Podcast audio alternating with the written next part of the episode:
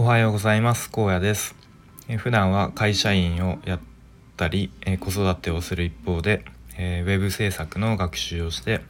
え将来に向けてえスキルアップをしています。このチャンネルでは学習の進捗や日頃感じたことなどをアウトプットしています。ちょっとまだ冒頭の挨拶が慣れないんですけれどもえ、っと今日はですね、まあ、ちょっとあの、しっかりした結論は出ないんですけども、まあ、最近思ってること感じてることを話していきたいと思います。とまあツイッターのフォロワー数、まあ、ツイッターに限らず SNS のフォロワー数って、えー、本当に必要なのかなっていうまあなんか以前にも似たような話した気はするんですけれども、まあ、改めて話したいと思います。とまあ SNS、まあ、ツイッターとか、えーまたインスタとか、まあ、YouTube とかもそうですかねのフォロワーとか、まあ、チャンネル者数とかですかねは、まあ、現代の資産みたいに言われることもあると思います。で、まあツイまあ、僕は結構主に Twitter をやってるので Twitter を例にすると確かにフォロワーが増えるとあの権威性が上がると思いますね。やっぱりフォロワー、えーとまあ、200人300人とかよりもまあ、2,000人3,000人もっと言えば1万人とか2万人とかの人の方がなんとなくこうあのー、信頼信頼できるというかなんとなくあのー、ちゃんとしたこと正しいこと言ってそうだなみたいなこう印象は受けるような気がします。まあ、あとはフォロワー増えると発信のこうリーチの幅が広がるかなと思いますね。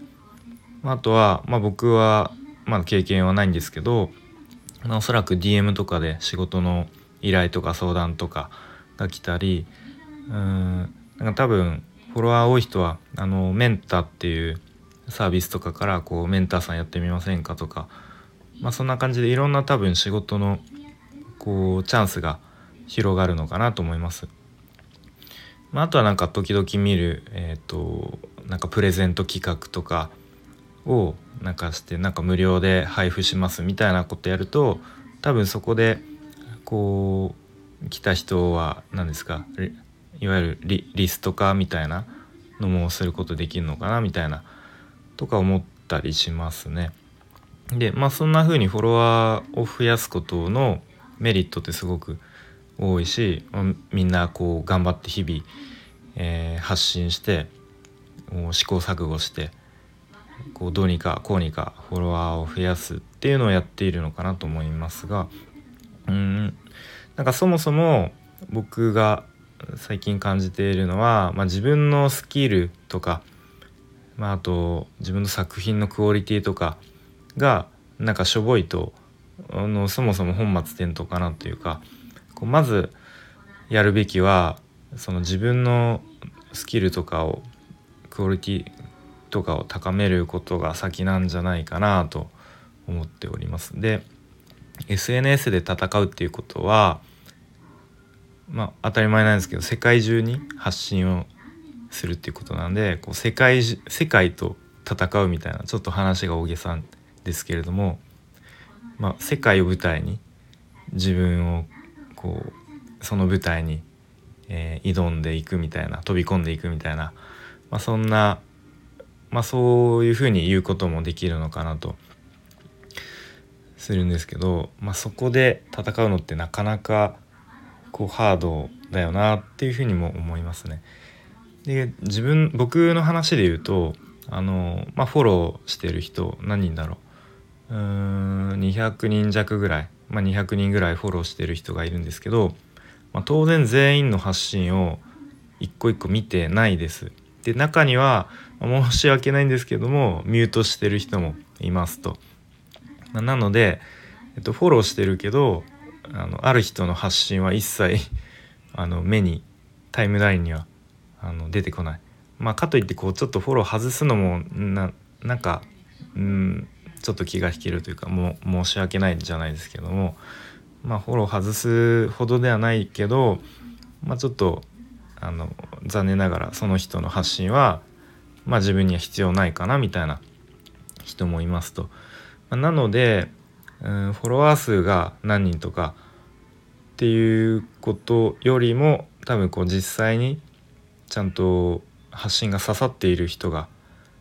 何人いるかみたいなこともあの、まあ、考える必要あるかなっていうふうに思いますね。まあ、あとは僕が感じているのはフォローしていって、まあ、こうその時はあこの人の発信めっちゃ刺さるなみたいなこうめっちゃ共感できるなとかすごいいいこと言ってるなみたいな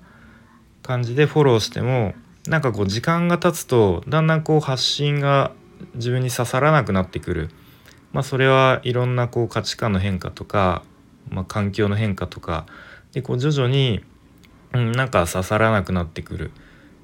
ていうなんか人もいたりしてなんかその人自身は多分こう変わらず発信してるんだけど、まあ、自分のこう受け手のうん受け取り方がちょっと変わってきて発信が刺さらなくなってくることもあるのかなと思いますね。で以前なんか YouTube かなんかで、えっと、鴨頭さんが YouTube のチャンネル登録者数には、まあ、賞味期限みたいなものがあってこう2年前にチャンネル登録してくれた人っていうのは実はこう、うん、今はもうなんだろうお客様ではないというかうん YouTube のチャンネル登録ってよっぽどじゃない限り解除しないと思うんで、まあ、増え続けてはいるけれどもでも実際にこうなんだろうアクティブユーザーじゃないですけれどもうんちゃんとこう発信を見てくれてる人っていうのは、えー、まあ、見てくれてる人と見てくれてない人っ